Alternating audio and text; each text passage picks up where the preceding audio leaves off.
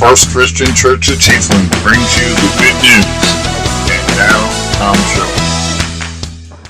Well, as we continue our series on a portrait of Jesus, we're on part two today. We call him Lord.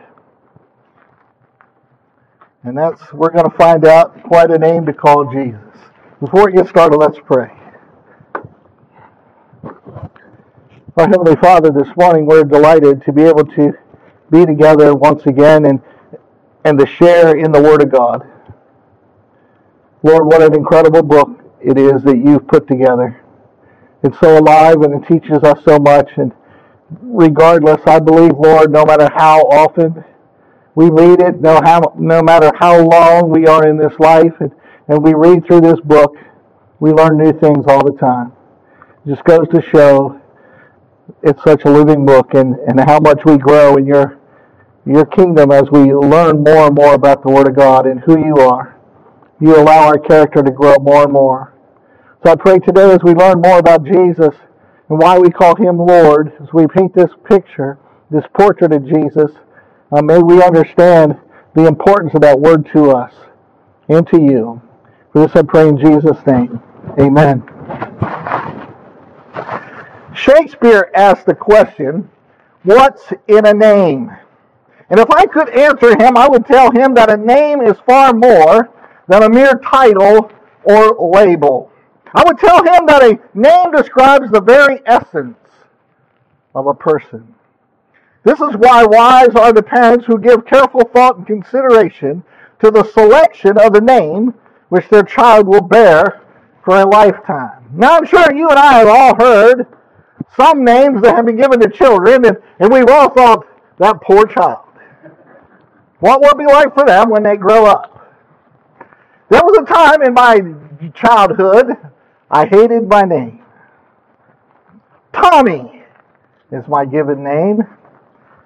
And whenever the first day of school came, I hated my name.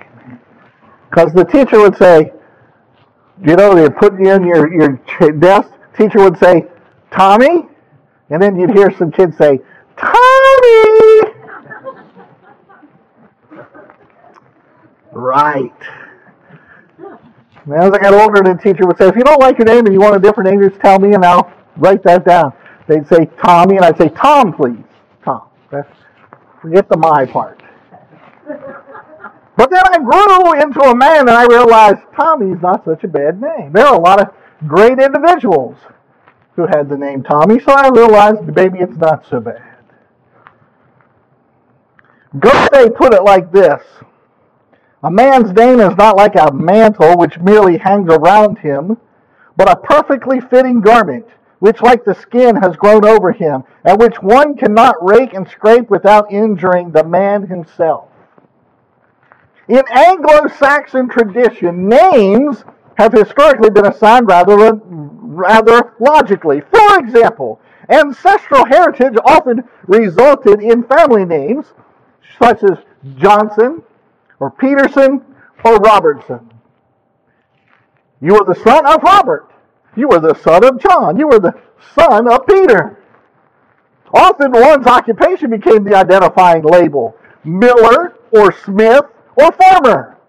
Religious heritage is another factor. Most of us know at least one woman named Joy or Hope or Faith, don't we? Or how about a man named David or Peter or Paul?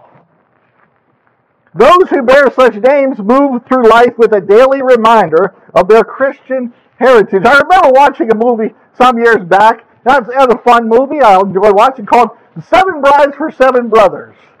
I'm sure some of you seen that movie. But the seven brothers all had, quote unquote, Bible names. And they, the uh, dad's idea was all his sons had to go by the alphabet, A, B, C. Mom's idea was they had to go by uh, Bible names. So obviously, Adam was the first one, then Benjamin, then Caleb, then Daniel, then Ephraim, and they got to F. Jump F, go to G. Gideon was the youngest. Well, what do you do for F? Guess what? There are no good Bible names for F. So good dear old mom called him frankincense. And all his brothers said, it's because he smelled so pretty. Frank for short. You know, the names meant something, didn't they? I always wanted a son and name him Zerubbabel. That's a great Bible name. Nobody makes a boy Zerubbabel anymore. Or Zarephath. There's another good one. Now, it may interest you to know that God has also placed high value on the careful selection and use of names. In fact, such has been the case from the beginning. Remember what happened in creation? In the beginning, God created the heavens and the earth. But God's creative energy was not limited to mere construction of the heaven and the earth. He also named them. For example, when God made light, he called the light day, the darkness he called night. When he made the expanse, which would be separate the waters, God called the expanse sky. When he gathered the waters, he called the dry ground land. Gathered waters, he called seas. I could go on and on, but I won't, except to say that on the final day of creation, God created a human being, and he called the human being Adam, which means man. And then God put the man into a garden and gave him two assignments. The first assignment was to cultivate and care for the land. It says in Genesis 2.15, the Lord God took the man and put him in the Garden of Eden to work it and take care of it. Job number one. His second assignment. Now the Lord God had formed out the ground all the beasts of the field and all the birds of the air. He brought them to the man to see what he would name them, and whatever the man called each living creature, that was its name. So the man gave names to all the livestock, the birds of the air, and all the beasts of the field. Wouldn't that be a blast, really? Here comes this, this creature. It's yellow, has brown spots, and a really long neck. And I think, Adam standing there thinking, hmm, golly. How about giraffe? And then next one come along with this gray looking beast with really big ears and this big long nose that kind of, you know, way down there to the ground. And he probably looked at that one and said, That was a big one. How about elephant? Then he saw this little critter come along four, four feet, four legs, and all said, Oh, compared to him, little name, dog. Really, wouldn't it be cool to be given that job? What would we have named all the different animals? Goes to show, man was no caveman, stupid when he was made. He was in full intelligence, wasn't he? But Adam could not find a creature comparable to him. You think about all those creatures coming, and Adam finally says, Hey, you know, I didn't see a single one that looked like me. So the job was completed. But God put Adam to sleep, and later when Adam awoke, he saw standing before him another human being, slightly altered in design, but basically a human being. Adam was ecstatic. And he shouted, Well, this is now bone in my bones and flesh in my flesh. And he did what he had been doing with God's creatures, and he gave her a name. And he said, Whoa, man. So Adam didn't have the problem that we have. Adam could say, Woman, come here. That was okay. That was her name. Remember, God changed her name later on to Eve. But I don't know about you, but I get in trouble sometimes if I say, Woman, come here. Let's not even go there. Do you find it intriguing that from the very beginning God sought to describe the essence of a person or thing by assigning to that person or thing a name? And each name was chosen for a very specific reason. And as the tradition of naming continued, families would often name their children uh, after a specific event which had occurred on or about the time of the baby's birth. For instance, Isaac. Isaac means laughter. He got his name because Sarah laughed when she heard that at 90 years old she was going to give birth to a son. Moses. Moses received his name because it means to draw out of. He was drawn out of the Nile River by the Egyptian princess. And Hannah, she named her son Samuel. His name means heard by God because she had been praying and praying and praying to God for a son. And like some received their name because of a change in either their character or assignment. For instance, Abram, which meant father of height, received the name Abraham, father of multitudes or father of many nations. Jacob, his name meant deceitful. It was changed to Israel, prince of God. And Sarai means contentious. Hers was changed to Sarah, which meant princess. Even in the New Testament, Simon was changed to Peter, Saul was changed to Paul. You know, names are important. And as interesting or uninteresting as all that may be, it is no exaggeration to say that all the names in history, not one compares to the beauty, the power, and the simplicity of the name Jesus. The truth is, Jesus has many names. Jesus is merely one among many descriptive labels assigned to our Savior. In fact, one commentator has counted more than 700 descriptive names and titles for Jesus in Scripture. Now, before we go today, I want somebody to name all 700. Because I can't. You I didn't count them myself, but certainly many names for Jesus have been revealed to us. And I think there's a reason. Personally, I believe that one of the best ways to really come to know Jesus and to understand him is to paint a mental portrait of him using only the mosaic of many of his names and titles which are assigned to him in Scripture. What would your portrait of Jesus look like? A Sunday school teacher of a kindergarten class gave an assignment to do a drawing, and Timmy well, who was six years old, he feverishly began drawing his picture. And when the time uh, was almost up, he wasn't finished. And the teacher leaned over to Timmy's desk and said, What are you drawing, Timmy?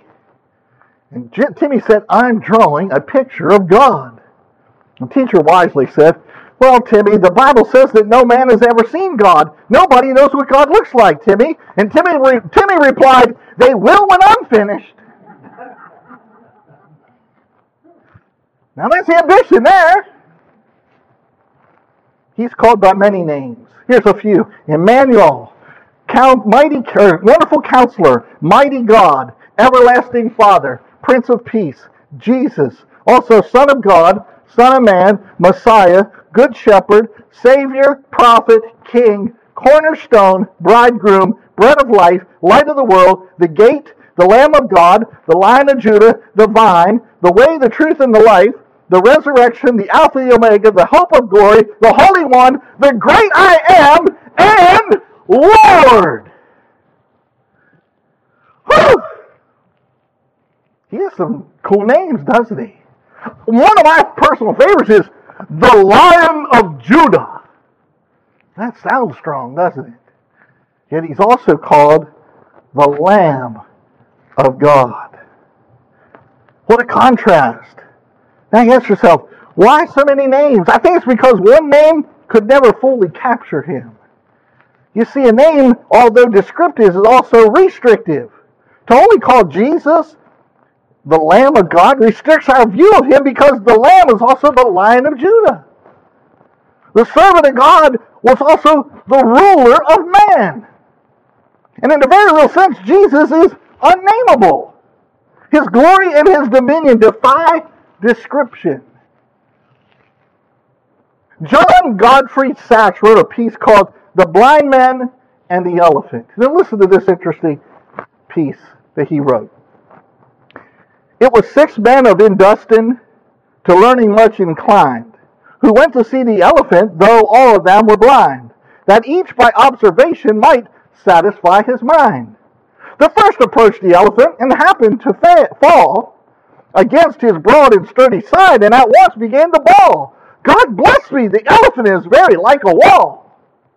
The second, feeling the tusk, cried, Oh, what have we here? So very round and smooth and sharp, to me it's mighty clear. This wonder of an elephant is very like a spear. The third approached the animal and happened to take the squirming trunk within his hands, thus boldly up and spake. I see, quoth he, the elephant is very like a snake. And the fourth reached out an eager hand and felt about the knee. What most this wondrous beast is like is mighty plain, quoth he. Tis clear enough the elephant is very like a tree. The fifth who chanced to touch the ear said, Even the blindest man can tell what this resembles most, deny the fact who can. This marvel of an elephant is very like a fan. The sixth no sooner had begun about the beast to grope than seizing on the swinging tail that fell within his scope. I see, quoth he, the elephant is very like a rope. And so these men of Indostan disputed loud and long, each in his own opinion exceeding stiff and strong, though each was partly right and all were in the wrong. You get the point? If your mental portrait of Jesus includes only a few of your favorite names, do you only allow those brush strokes which speak of his love and mercy and grace? And if you fail to include the truth and his judgment and his wrath, then your portrait of him will be entirely inaccurate. And all Jesus' names are required if your portrait of him is to be accurate and true. It seems the more a person was with Jesus, the more he, his name changed. For example, in John 4, Jesus meets the woman at the well. And she greets him by calling him Sir. She was probably from the South. And at that moment, he was nothing more to her than just another man. But as he talked with her about her life, she came to say, I perceive that you are a prophet. And later she explained to her friends and townfolk, could this man be the Messiah? And what a change. He went from sir to prophet to Messiah in less than 30 verses. John 9. Jesus heals a man who had been born blind. Later, his neighbors asked him about the man who had healed him. He said, The man they called Jesus healed me. And because the Pharisees were not uh, did not get along with Jesus, they wanted to, and he, because he had healed on the Sabbath, they called the man into court. What do you have to say about this man who healed you? Now he's had some time to think about it. Nobody else, including the Pharisees, could heal him. Only the man called Jesus. So having thought it through, he now says, he's a prophet. And there's, there's no way around it, guys. He's different, different than the rest of us. What'd you say? The Pharisees were furious. They say, Give glory to God. He just did. Give glory to God. We know that this man is a sinner. He, the man who had been blind, therefore answered, Whether he's a sinner, I do not know. One thing I do know, that whereas I was blind, now I see. And the Pharisees threw him out of the courtroom. And when Jesus heard what had happened, he found the man, and it says in John chapter 9, verse 35, trust me, I have it in here. Jesus heard that they had cast him out, when he had found him, he said to him, Do you believe in the Son of God? And he answered, said, Who is he, Lord, that I may believe in him? There's two names, three names you count Jesus. And Jesus said to him, You have both seen him, and it is he who's talking with you. And he said, Lord, I believe. And he worshiped him. He worshiped him. Lord! And that's what we call him too. We call him Lord. Without a question, the most common title used to address Jesus after his resurrection is Lord. And we read, or we read in Philippians chapter 2, verses 1 through 11. Therefore, if there is any consolation in Christ, if any comfort of love, if any fellowship of the Spirit, if any affection and mercy, fulfill my joy by being like minded, having the same love, being of one accord and one mind. Let nothing be done through selfish ambition or conceit, but in lowliness of mind, let each esteem others better than himself. Let each of you look out not only for his own interest, but also for the interest of others. Let this mind be in you, which was also in Christ Jesus, who being in the form of God did not consider it robbery to be equal with God, but made himself of no reputation, taking the form of a servant, coming in the likeness of men, being found in appearance as a man, he humbled himself and became obedient to the point of death, even the death of the cross. And therefore God also has highly exalted him and given him the name which is above every name. You hear that? God has exalted him and given him the name above every name. That is the name of Jesus, that every knee should bow, those in heaven and those on earth and those under the earth, and that every tongue should confess that Jesus Christ is Lord to the glory of God the Father. Lord. So, what do we mean when we call him Lord? The Greek word translated Lord is kurios. You see, Lord means ruler, ownership, and authority. Jesus is Lord. And the re- three reasons why we call Jesus Lord number one, we freely admit that He is alone our ruler. He alone is our ruler. We acknowledge His power, and His alone can span beyond the confines of the grave. Not only He can save, that only He can forgive. Not Caesar, not the Pope, not any earthly ruler, no one but Jesus the Lord.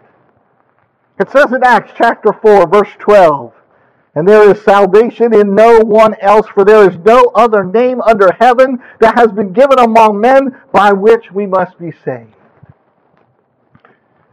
It was this very point which brought the church into direct conflict with Rome. You see, the later Roman Empire or emperors began to view themselves as gods, little g. So that ultimately every Roman citizen was required to come before the emperor, burn some incense, bow the knee, and say, Caesar is Kurios, is Lord. That was something the Christians just could not do. They could not take the highest name of Jesus and speak it of anyone else, not even Caesar. And to those early Christians, Jesus was Lord, and no one and nothing would ever make that say otherwise. So thousands of Christians died, some by the cross, others by flames, still others in the arena. They died because that name above every name belongs to Jesus and to Jesus alone, because Jesus alone is the ruler. Now, let me ask you, why is that a problem? Why is that a problem? Sure, we may not call Caesar Lord, or we might not call the president Lord, but we as a people are in danger of calling someone else Lord. What? Who? That person is self. That person is self. You see, Jesus as Lord means He is ruler of all things in our life. Period. We can run into problems when we don't give Jesus this rulership. When we try to do it our way instead of His way. And boy, has man gotten himself in trouble over the years trying to do it his way instead of God's way. Boy, I could preach all week on that topic and not even skim the surface. Do you or I know the way to heaven without Jesus? Raise your hand. You can get to heaven without Jesus. Well, that was like our vote earlier on whether we should have a yard sale or not. Unanimously, Everybody agrees here that we go to heaven through Jesus. You see, Jesus, it says, is the way, the truth, and the life. No one gets to the Father except through Jesus. See, we call Jesus Lord because when we call Jesus Lord, we freely admit that He alone is ruler. When we call Jesus Lord, we willingly bow to His ownership. His ownership. If He's Lord, He is, he is Lord. It's that simple. He owns us. He bought us with a price. Think it through. Not only did He create me, He has redeemed me. Not only do I owe Him my very existence, but also my hope for eternity. I wouldn't be alive if it weren't for Jesus. I won't know eternal life apart from Him either. So when I call Him Lord, I'm acknowledging His right to be in complete charge of my life. Think about that. In James chapter 4, verses 13 through 15, James wrote, Come now, you who say today or tomorrow we will go to such and such a city, spend a year there, and engage in business and make a profit. Yet you do not know what your life will be like tomorrow. You are just a vapor that appears for a little while and then you vanish away. Instead, you ought to say, if the Lord wills, we, li- we will live and also do this or that. I want you to envision a candle sitting on the table and it's lit. Little flame coming out, and I go, and the flame disappears. And all you have coming from the candle is a little stream of smoke. James said, That's our life. It's here and it's gone. It's but a vapor.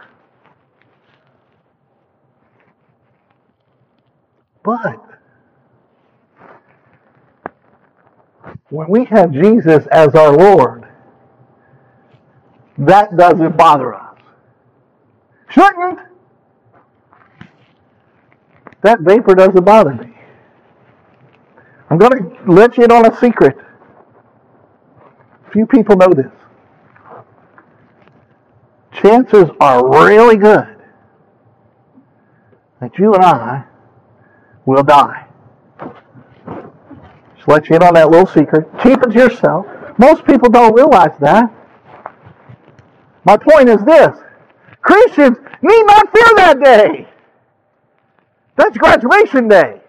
How'd you feel when you graduated from high school, college, wherever you graduated from? How'd you feel? Oh man, graduated. I can't believe it.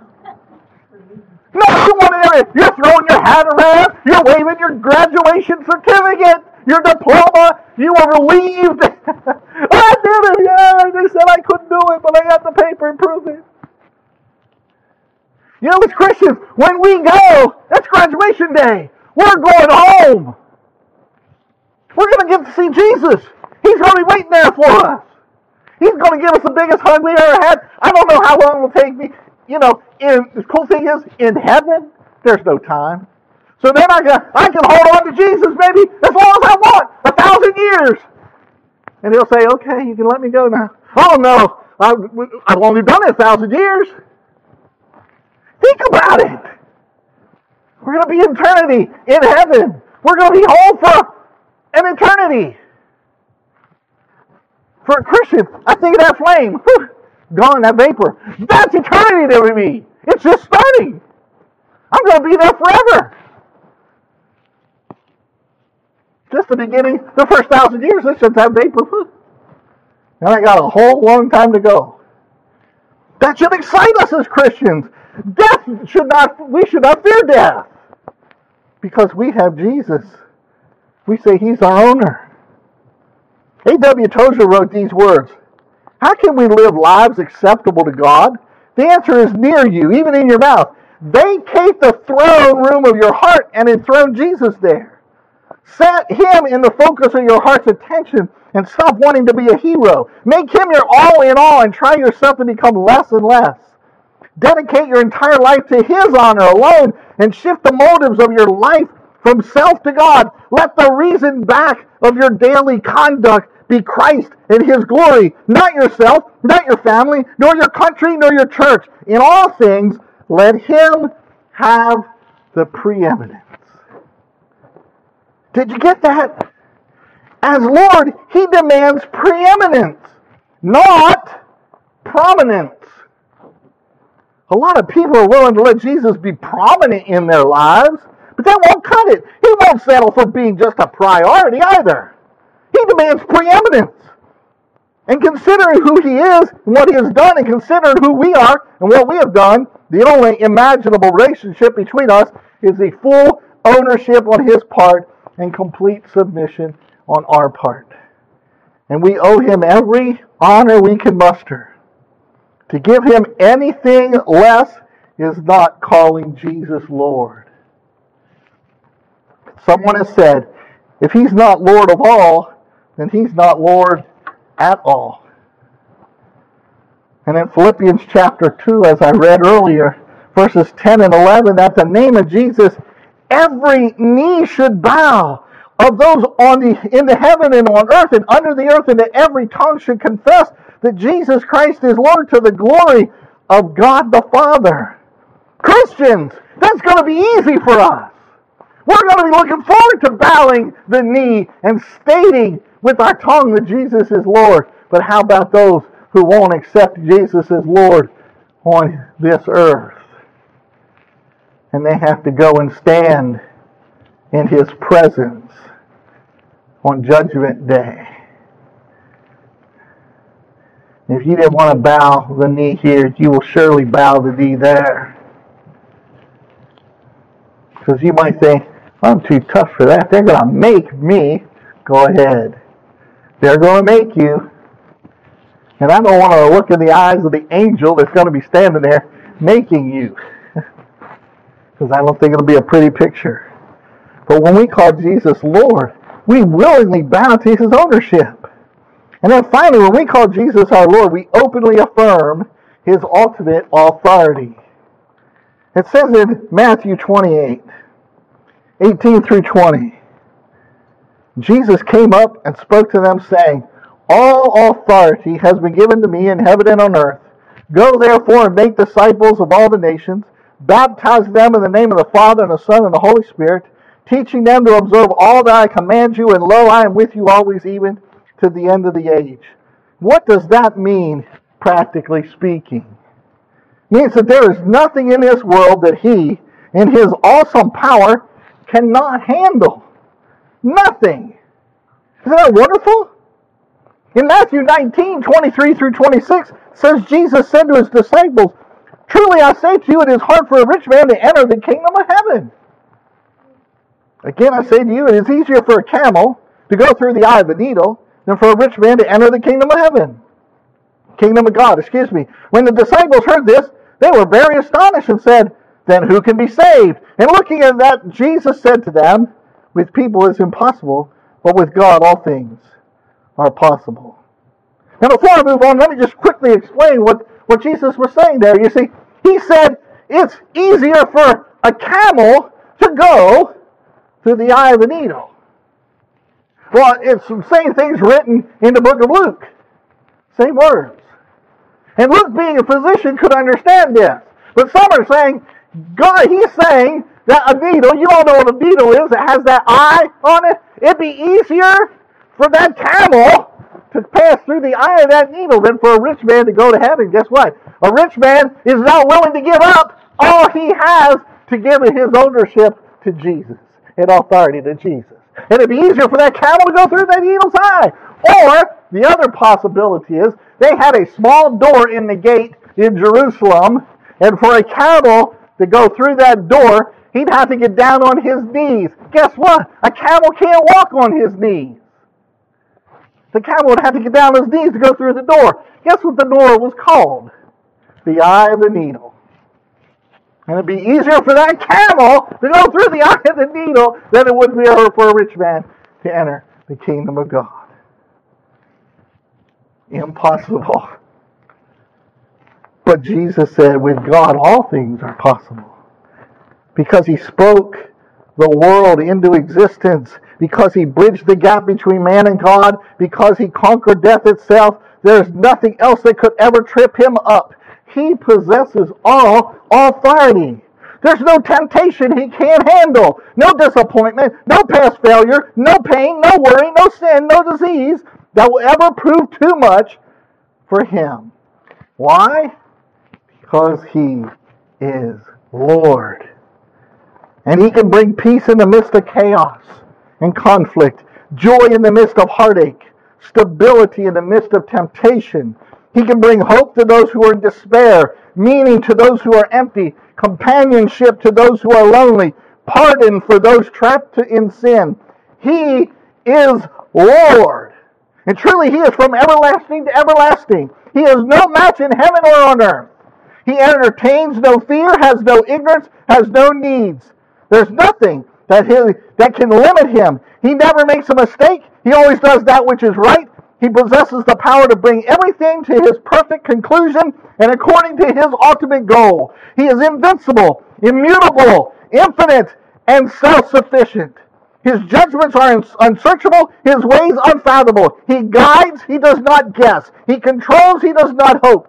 He directs, he does not wish. Why? Because he is Lord. And He alone deserves our highest praise, our constant devotion, our daily obedience, and our willing heart. And once again, quote A.W. Tozer, he says that people who are crucified with Christ have three, three distinct marks. Number one, they are facing only one direction. Two, they can never turn back. And three, they no longer have plans of their own. And we read in Galatians chapter 2, verse 20. I have been crucified with Christ, and it is no longer I who live, but Christ lives in me. And the life which I now live in the flesh, I live by faith in the Son of God who loved me and gave himself up for me. And in Romans chapter 6, verses 3 through 7, or do you not know that all of us who have been baptized into Christ Jesus have been baptized into his death? Therefore, we have been buried with him through baptism into death, so that as Christ was raised from the dead through the glory of the Father, so we too might walk in newness of life. For if we have become united with him in the likeness of his death, certainly we shall also be in the likeness of his resurrection, knowing this, that our old self was crucified with him, in order that our body of sin might be done away with, so that we would no longer be slaves to sin, but he who has died is freed from sin. You see, that's what it means to call Jesus Lord. We are crucified with him, and we live with Jesus. And if you have not yet given your life to Jesus, called him your Lord, what are you waiting for? Really? I preached Jesus to you today. Just like I'm supposed to. Just like the disciples did on the day of Pentecost. Since they preached Jesus to them. Just like Paul did to the Gentiles. Just like Peter did in Acts chapter 10 to Cornelius and his household. Preached Jesus to them. Philip preached Jesus to the Ethiopian eunuch. And it's simple. You want Jesus as the Lord? It starts by faith. That you believe who Jesus is, that He is the Son of God, and He you want Him to be Lord of your life. He is your Savior. That faith leads you to repent. That means you'll turn from your sinful life, want to follow Jesus' ways. Faith leads you to confess the name of Jesus. Confess that He is Lord of your life. Faith leads you to be immersed, baptized in the watery grave of baptism, to be raised to walk without your sins, because in baptism your sins are washed away and God fills you with the Holy Spirit, as I read there in Romans chapter 6. And then faith leads you to want to walk in your way, in your ways on this earth, in the ways of Jesus. Pretty simple. But it all starts with you accepting Jesus as Lord.